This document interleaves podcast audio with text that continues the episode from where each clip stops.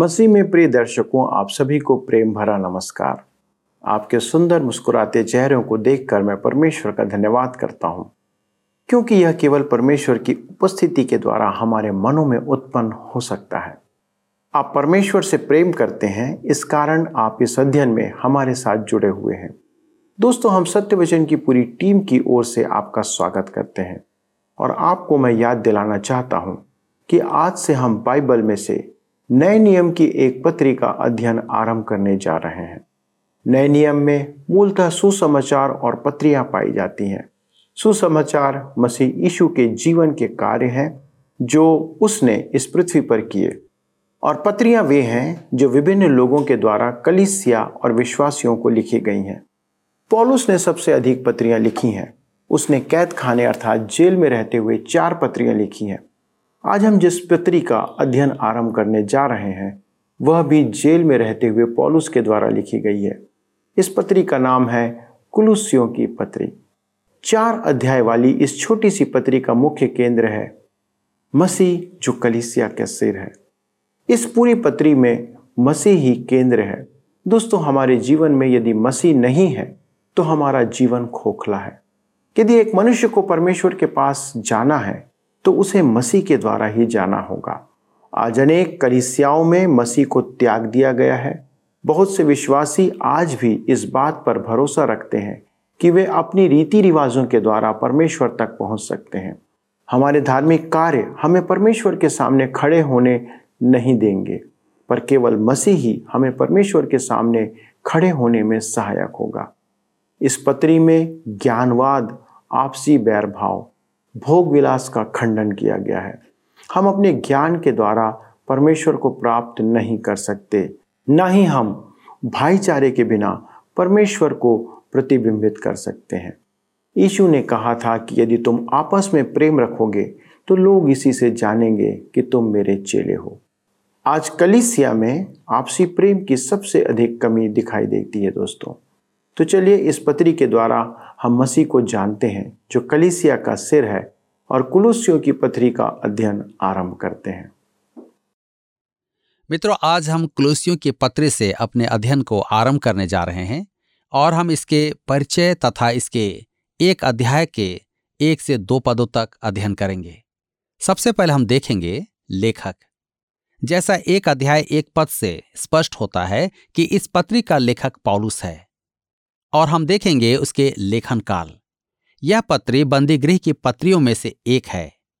इन्हें बंदीगृह से लिखा था। इफिसियों की पत्री, फिलिपियों की पत्री, कुलुसियों की पत्री और फिलेमोन की व्यक्तिगत पत्री। ये चार पत्रियाँ हैं, जिन्हें पॉलुस ने बंदीगृह से लिखा था। हम देखते हैं कि लगभग सन बासठ में चार संदेशवाहक चले, जिन पर मनुष्यों का ध्यान नहीं गया था। परंतु प्रत्येक के हाथ में एक महत्वपूर्ण दस्तावेज़ था। पहला संदेशवाहक तुखिकुस, जो इफिसूस जा रहा था। उसके हाथ में वहाँ की कलिसिया के लिए एक पत्र था, क्योंकि वह उस कलिसिया का अगुआ या पास्टर था। दूसरा व्यक्ति फिलिपी जा रहा था। उसका नाम इफ्रोदितुस था। उसके हाथ में वहाँ की कलिसिया के लिए एक पत्र था। वह भी वहाँ का पास्टर था। उस दल का एक सदस्य इफ्रास भी था। वह कुलुसे की कलिसिया का पास्टर था, अतः उसके हाथ में अपनी कलिसिया के लिए पॉलुस का पत्र था। तब उनेसुमस जो अपने स्वामी फिलिमोन को छोड़कर भाग गया था, पॉलुस ने उसे विश्वास में लेकर फिर फिलिमोन के पास भेजा और उसे व्यक्तिगत पत्र भी दिया। ये चारों पत्र समकालीन हैं। और मसीही आचरण या कलिसिया का विश्लेषण कहलाते हैं। हम देखेंगे कि ये पत्रियाँ मसीह विश्वास के प्रत्येक पक्ष का अवलोकन करती हैं। मेरे मित्रों, इफिसियों की लिखी पत्री विश्वासियों की देह के बारे में है, कलिसिया, जिसका सिर प्रभु यीशु है। कुलुसियों को लिखी पत्री उस देह के सिर की ओर हमारा ध्यान आकर्षित करती है, जो मसीह यीशु है। देह मुख्य नहीं है मुख्य विषय है प्रभु यीशु। वह मसीही आचरण का केंद्र है। उसी के चारों ओर विश्वास अवस्थित है। कुलसियों की पत्री में विशेष रूप से कहा गया है कि मसीह परमेश्वर की परिपूर्णता है। फिलिपियों की पत्री में इस पृथ्वी पर कलिसिया का चाल चलन व्यक्त है। इसका मुख्य विषय है मसीही जीवन। या उस चक्र की परिधि है जिसका केंद्र मसीह यीशु है। इसमें मसीह यीशु के दास स्वभाव पर ध्यान केंद्रित किया गया है। फिलिमोन की पत्री में सक्रिय मसीही विश्वास की चर्चा की गई है। यह सच्ची व्यवहारिकता है। इसमें अन्य जाति समाज में मसीही विश्वासी के जीवन का प्रदर्शन है।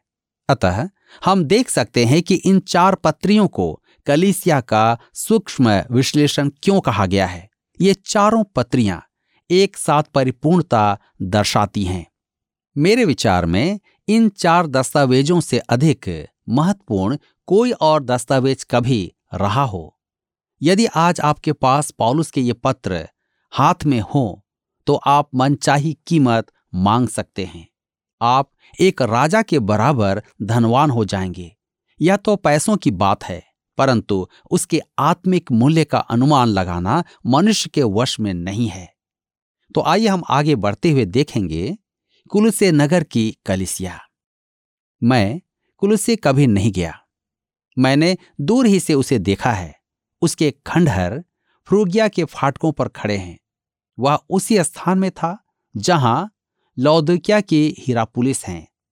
नगर के खंडहर तो वहाँ हैं, परंतु आराधनालय के खंडहर नहीं है, क्योंकि उनकी आराधना घरों में होती थी। मुझे तो शक है कि वहाँ कभी आराधनालय रहा हो। वहाँ एक महान सभ्यता थी और बड़ी जनसंख्या में मनुष्य वास करते थे। वह स्थान पूर्वी क्षेत्र का प्रवेश द्वार सा था। उसे फ्रूगिया का द्वार कहा जाता था। वह पूर्व और पश्चिम का समागम स्थल था। यहीं पर रोमी राज्य ने पूर्व को घरेलू बनाकर रोम में मिलाने का प्रयास किया था। कुलुसे की लौदेकिया के समान एक महान गढ़ वाला नगर था, जैसे फिलादिल्फिया, सारदेस, थुआतीरा, पिरगामोन। ये सब पूर्व के आक्रमणों से बचने के लिए पूर्ण सुरक्षित नगर थे। परंतु पॉलुस के युग में पूर्व से आक्रमणों का खतरा नहीं था, क्योंकि उस समय तक रोम लगभग संपूर्ण संसार पर प्रभुता कर रहा था। इसका परिणाम यह था कि मनुष्य अन्य जाति, रीति, रिवाजों और घोर अनैतिकता में मग्न थे। कुलु से उस युग के नगरों जैसा ही एक विशेष नगर था, जहाँ तक अभिलेखों से जानकारी प्राप्त है। पॉलुस कुलुसे नगर कभी नहीं गया, परंतु वह वहाँ की कलिसिया का संस्थापक था। उस कलिसिया का अगुआ इपफ्रास था, वरन संस्थापक था। पॉलुस कुलुसी की कलिसिया का संस्थापक उसी प्रकार था, जिस प्रकार वह रोम की कलिसिया का संस्थापक था। उसने रोमी साम्राज्य में अनेकों को विश्वास में लिया, जिन्होंने रोम जाकर कलिसिया की स्थापना की। हो सकता है कि पॉलुस लौदी क्या गया, मैं नहीं मानता। और वहाँ से विश्वासियों ने आकर कुलुसिया में कलिसिया बनाई। अधिक तर्क की बात तो यह है कि पॉलुस द्वारा मसीह में लाए गए इफिसूस के विश्वासियों में से कुछ कुलुस्य वासी थे। जो आगे चलकर कुलुस्य में जाकर रहने लगे और सहभागिता आरंभ की। कुलुस्य इफिसूस से पचहत्तर से सौ मील की दूरी पर था। पॉलुस ने इफिसूस में तीन वर्ष सेवा की, जिसमें से दो वर्ष वह तरनूस की पाठशाला में प्रचार करता था। वहाँ बड़ी संख्या में लोग रहते थे। रोमी संस्कृति का वह स्थान मुख्य केंद्र था। तब यूनान केंद्र नहीं था। यूनान अपने दर्शन शास्त्र और संस्कृति के साथ लगभग अंत पर पहुँच गया था, परंतु एशिया माइनर तुर्किस्तान में यूनानी संस्कृति अभी जीवित थी। इसी क्षेत्र में पॉलुस ने अपने सहकर्मियों के साथ सर्वोत्तम सेवा प्रदान की। उसके साथ ही थे योहन्ना, मरकुस, बरनबास, सिलास तिमुथियुस और अन्य कुछ प्रेरित। यह तो हम जानते ही हैं कि प्रेरित योहन्ना आगे चलकर इफिसूस का पास्टर बना था। आइए हम देखें कुलुसी की समस्या। एशिया माइनर एक महान सांस्कृतिक केंद्र था, परंतु वह स्थान अन्य जाति प्रथाओं और धार्मिक अनुष्ठानों का केंद्र भी था। वहाँ आध्यात्मिक ज्ञानवाद भी व्याप्त था। यह कलिसिया की सर्वप्रथम झूठी शिक्षा थी। ज्ञानवाद के अनेक रूप वहाँ थे, परंतु कुलुसे में जो रूप था, उनके गुण तीन थे।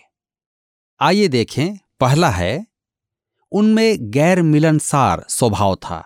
वे ज्ञान में सर्वोच्च थे, वे अपने आप को विशेष जन समझते थे। उनका ज्ञान एक पात्र में था और पात्र का ढक्कन उनके हाथ में था। वे सोचते थे कि ज्ञान पर उन्हीं का अधिकार था और वे सोचते थे कि वे प्रेरितों से भी अधिक परमेश्वर के बारे में जानते थे। पहले अध्याय में पॉलुस उन्हें चेतावनी देता है। कुलसियों की पत्री एक अध्याय उसके 28 पद में, जिसका प्रचार करके हम हर एक मनुष्य को चेतावनी देते हैं और सारे ज्ञान से हर एक मनुष्य को सिखाते हैं कि हम हर एक मनुष्य को मसीह में सिद्ध करके उपस्थित करें। मेरे मित्रों, सिद्धता किसी भी उपासना पद्धति और झूठी शिक्षा में नहीं, परंतु मसीह में पाई जाती है। संपूर्ण ज्ञान उसी में पाया जाता है। दूसरी बात है, वे सृष्टि के संबंध में काल्पनिक विचार रखते थे। उनकी शिक्षा के अनुसार परमेश्वर ने स्वयं सृष्टि की रचना नहीं की थी। उसने एक मनुष्य को बनाया और मनुष्य ने दूसरे मनुष्य को बनाया और इस प्रकार प्राणियों ने प्राणियों की रचना करके संपूर्ण सृष्टि उत्पन्न की। प्रभु यीशु मसीह रचनाओं की इस श्रृंखला में एक प्राणी है। इस यूनानी सर्वेश्वरवाद विचार में अर्ध अंतर प्रेरणा कहते हैं। कुलुसियों के पत्री एक अध्याय उसके पंद्रह से उन्नीस और दो अध्याय उसके अठारह पद में पॉलुस इसका खंडन करता है। अब हम देखते हैं तीसरे गुण। इस समूह का एक और लक्षण था, साधुत्व और अबाधित भोग विलास। पॉलुस इसका खंडन कुलुसियों के पत्र दो अध्याय उसके 16 से 23 पद और तीन अध्याय उसके पाँच से नौ पद में करता है। आइए हम आगे बढ़ते हुए देखेंगे कुलुसी की पत्री का संदेश। कुलुसी की पत्री विश्वासी को शैतान और गहरे समुद्र से बचकर चलने का मार्ग बताती है। एक ओर तो विश्वास के परंपराओं में बंध जाने का खतरा है। हम देखते हैं कि अनेक कलिसियाओं में केवल प्रथाएँ और परंपराएँ हैं। दूसरी ओर विश्वास को दर्शन शास्त्र बन जाने का संकट है। मैंने इसका एक उदाहरण देखा।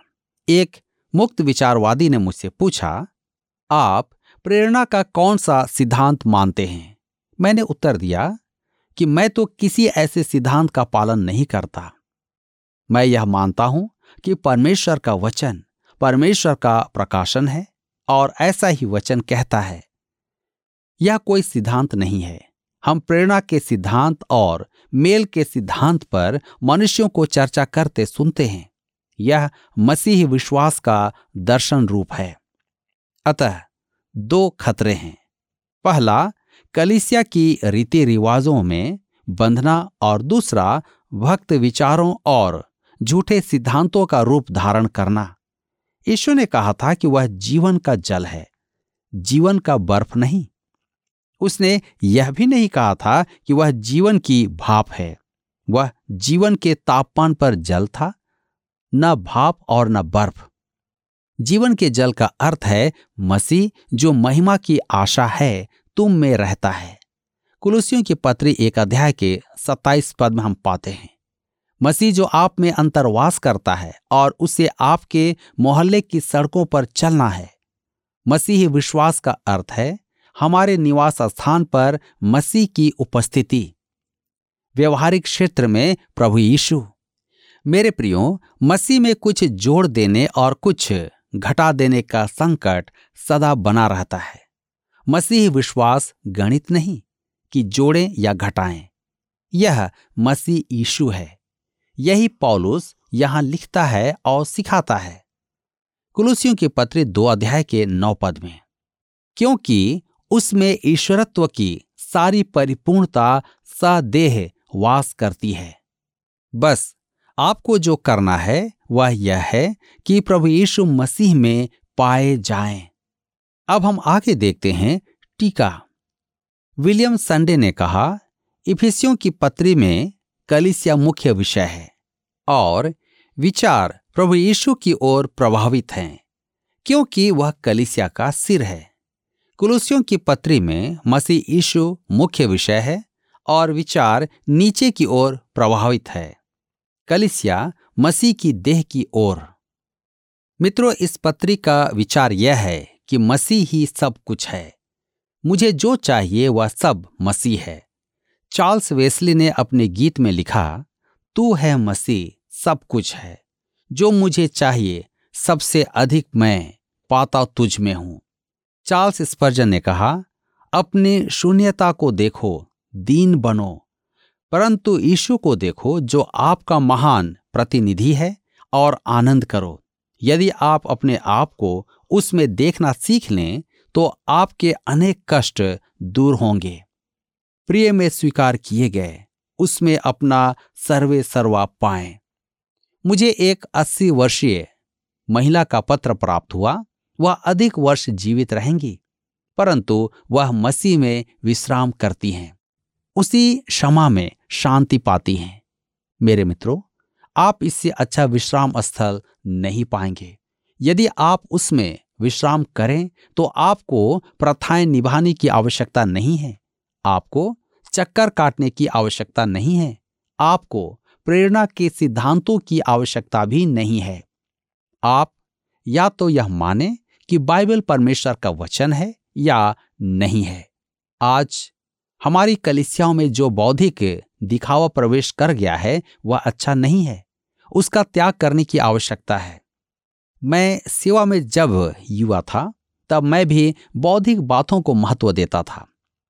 मेरे एक प्राचीन ने आकर मुझसे कहा, हम एक ऐसा प्रचारक चाहते हैं जो किसी की नकल ना हो। मैं एक बुद्धिमान मनुष्य की नकल करता था। हमें, हम जो हैं वही होना है। किसी की नकल नहीं। स्मरण रखें कि प्रभु यीशु भेड़ें चराता है, जिराफ नहीं। अतः घोड़ों पर सवारी ना करें। इस पत्री का व्यवहारिक भाग हमें प्रभु यीशु का दर्शन करवाता है, जिसमें विश्वासियों के जीवन में परमेश्वर की परिपूर्णता उंडेली गई है। मेरे मित्रों, इत्र का पात्र आज तोड़ा जाना है। संसार को देखना ही नहीं, सूंघना भी है। इन दिनों संसार का प्रदूषण, दुर्गंध फैला रहा है। हमें प्रभु यीशु की सुगंध और आकर्षण की आवश्यकता है। केवल कलिसिया को इस पात्र को तोड़ने और सुगंध फैलाने की अनुमति है। आइए हम इसी के साथ हम आगे बढ़ते हुए देखेंगे अध्याय एक की प्रस्तावना। पॉलुस के चारों बंदी गृह के पत्र, जिनमें कुलुसियों की पत्री भी है, कलिसिया का सूक्ष्म विश्लेषण कहलाते हैं, क्योंकि उनके विषय मसीही विश्वास के प्रत्येक क्षेत्र पर चर्चा करते हैं। कुलुसियों की पत्री में देह के सिर प्रभु यीशु पर ध्यान केंद्रित किया गया है। इसमें कलिसिया, देह की अपेक्षा मसीह मुख्य विषय है और मसीह जीवन उसमें केंद्रित है। आइए हम पढ़ें कुलुसियों की पत्री एक अध्याय उसके एक और दो पद। यहाँ पर इस प्रकार से लिखा है, पौलुस की ओर से जो परमेश्वर की इच्छा से मसीह यीशु का प्रेरित है और भाई तिमोथियस की ओर से मसीह में उन पवित्र और विश्वासी भाइयों के नाम जो कुलुस्से में रहते हैं, हमारे पिता परमेश्वर की ओर से तुम्हें अनुग्रह और शांति प्राप्त होती रहे। पॉलुस स्वयं को मसीह यीशु का प्रेरित कहता है और वह सदा यही कहता है कि वह परमेश्वर की इच्छा से प्रेरित है। पॉलुस परमेश्वर की इच्छा में था। परमेश्वर ने उसे प्रेरित, नियुक्त किया था। क्या आप आज परमेश्वर की इच्छा में हैं? क्या आप मसीह की सेवा कर रहे हैं? क्या आपको विश्वास है कि आप उचित स्थान पर हैं? क्या आपको विश्वास है कि आप उचित कार्य कर रहे हैं? मेरा विश्वास यह है और कहता है कि प्रत्येक विश्वासी को विश्वासियों की देह में कार्य करने की बुलाहट है, परंतु उचित कार्य करना अत्यधिक महत्वपूर्ण है। बहुत से लोग सक्रिय हैं, परंतु वे उस काम को कर रहे हैं जिसे करने की आवश्यकता नहीं है। हम प्रायः किसी की नकल करते हैं। हम सोचते हैं कि हम किसी भाई के काम को करने में व्यस्त हो जाएँ तो अच्छा होगा। हमें यह समझना है कि हमारे वरदान अलग अलग हैं। और हम में से हर एक अलग अलग काम करेगा। परंतु हमें काम करना है। परमेश्वर ने पॉलुस को प्रेरित बनाया था। क्या परमेश्वर ने आपको वहाँ रखा है? जहाँ आप अभी हैं। जब आपको यह विश्वास हो जाए कि आप परमेश्वर की इच्छा में हैं तो आपको जीवन में संपूर्ण संतोष प्राप्त होगा। मसीह में उन पवित्र और विश्वासी भाइयों के नाम जो कुलुसे में रहते हैं। आप यहाँ विश्वासियों के दो समूह न समझे। पवित्र जन और विश्वासी एक ही हैं। विश्वासी भाई पवित्र जन कहलाते थे। हम अपने कर्मों के कारण पवित्र जन नहीं हैं। हम अपने स्थान के कारण पवित्र नहीं हैं। पवित्र का अर्थ है पृथक किए गए, अलग किए गए। विश्वासी भाई सब पृथक किए गए हैं। ध्यान दें वे मसीह में हैं, परंतु कुलुसे में वास करते हैं। मुख्य प्रश्न यह नहीं कि आप कहाँ हैं, परंतु यह कि आप किसमें हैं। वे कुलुस्य में रहते हैं तो यह भी महत्वपूर्ण है, क्योंकि अस्थाई पता होना आवश्यक है, परंतु हमारा स्वर्गिक पता भी तो होना है, मसीह में। हमारे पिता परमेश्वर की ओर से तुम्हें अनुग्रह और शांति प्राप्त होती रहे। हमें परमेश्वर की शांति पाने के लिए, परमेश्वर के अनुग्रह का अनुभव पाना आवश्यक है। मेरे मित्रों, पौलुस कलिसिया की पहली झूठी शिक्षा के खंडन में लिख रहा है। झूठी शिक्षा परमेश्वर को मनुष्य से बहुत दूर बताती है। उसके पास पहुँचने के लिए मनुष्य को उत्पत्ति के चरणों द्वारा चलना होगा। परंतु पौलुस स्पष्ट कहता है कि अनुग्रह और शांति सीधे परमेश्वर से प्राप्त होती है। परमेश्वर हमारा पिता है। हम मसीह के द्वारा सीधे उसके पास आ सकते हैं। लेकिन प्रश्न यह है कि क्या आप मसीह के पास आना चाहते हैं? क्या आप पवित्र होना चाहते हैं? मेरे मित्रों, आज के इस वचन के द्वारा परमेश्वर आप सबको बहुतायत से आशीष दे। दोस्तों, हमने देखा कि ज्ञान हमें परमेश्वर तक नहीं पहुँचा सकता। आज ज्ञानवाद की बात बहुत होती है। लोग विचार रखते हैं कि यदि हमें ज्ञान प्राप्त हो जाएगा तो हम परमेश्वर तक पहुँच सकते हैं। यहाँ पर वचन के ज्ञान और सांसारिक ज्ञान में अंतर है। दूसरी एक और बात है कि वचन का ज्ञान भी हमें परमेश्वर तक नहीं पहुँचा सकता। क्यों? शायद आपको आश्चर्य हो रहा होगा, क्योंकि वचन कहता है कि वचन के सुनने वाले नहीं पर उस पर चलने वाले बनो। हम वचन को जानकर परमेश्वर के पास नहीं पहुँच सकते। हमें वचन को जीना होगा, उसके अनुसार चलना होगा, उस पर अमल करना होगा, तभी हम परमेश्वर तक पहुँचने पाएँगे। दोस्तों, ज्ञान केवल हमारे बुद्धि तक ही सीमित रहता है, पर जब हम उसे अपने हृदय में स्थान देते हैं और उसे अपने जीवन में काम लेने देते हैं या काम करने देते हैं, तब वह वचन हमारे जीवन में प्रभाव लाता है।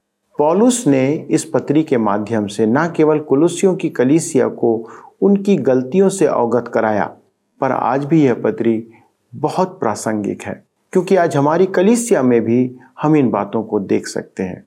आज लोग ज्ञान के पीछे भाग रहे हैं पर ज्ञान देने वाले का इनकार कर रहे हैं। लोग व्यवस्था या नियम के पीछे भाग रहे हैं, पर परस्पर प्रेम और भाईचारे का त्याग कर रहे हैं। लोग भोग विलास में लिप्त हैं पर धार्मिकता को अनदेखा कर रहे हैं। लोग धर्म के पीछे भाग रहे हैं, पर धर्मी ईशु को अपना नहीं रहे यह हमारी आज की समस्या है। आइए दोस्तों, हम मसीह की ओर वापस चलें। यदि हमारे पास सब कुछ हो और मसीह ना हो तो हमें कुछ भी लाभ नहीं होगा। वचन में लिखा है, जिसके पास पुत्र है, उसके पास जीवन है। क्या आपके पास पुत्र है, अर्थात यीशु मसीह है? आज बहुत से विश्वासी गलत फहमी में जीवन जी रहे हैं।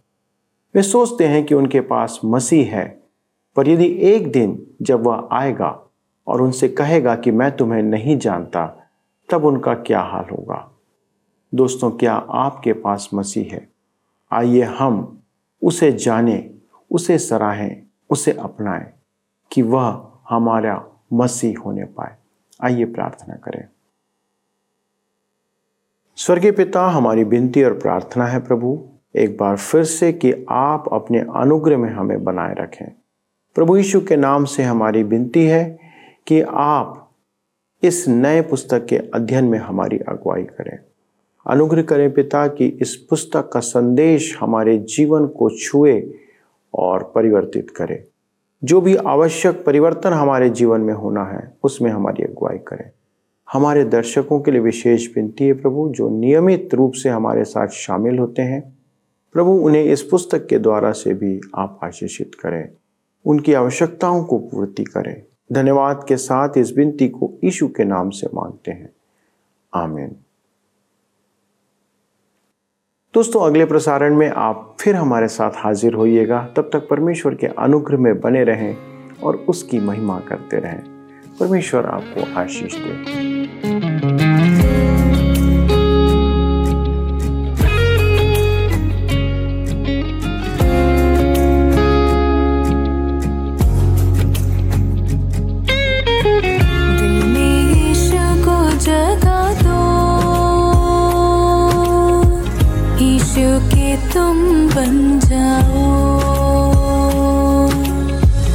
जीने की आशा उससे लो। ईशु को तुम अपना लो।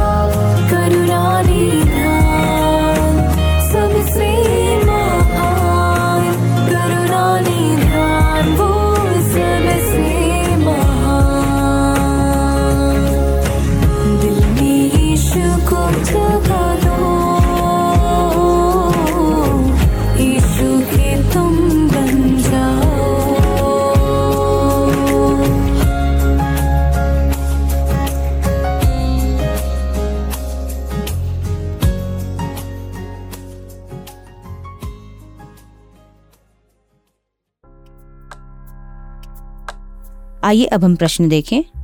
पिछले प्रश्न का उत्तर है सी अन्य जाति कलिसिया। छोटी बहन अन्य जाति कलिसिया का प्रतीक है। आज के अध्ययन पर आधारित प्रश्न है, पॉलुस ने बंदीगृह से कितने पत्र लिखे थे? ए, एक, बी, दो, सी, तीन, डी, चार। मित्रों, इस प्रश्न का उत्तर हमें कल सुबह छह बजे से पहले विकल्प ए, बी, सी या डी के साथ, अपना नाम, पता, स्थान के साथ nine six five one four three three three nine seven पर एसएमएस या व्हाट्सएप करें। सभी विजेताओं को विशेष पुरस्कार प्रदान किए जाएँगे। धन्यवाद। क्या आपको यह कार्यक्रम पसंद आया? अभी हमें एक मिस कॉल करें और आप अगले विजेता हो सकते हैं।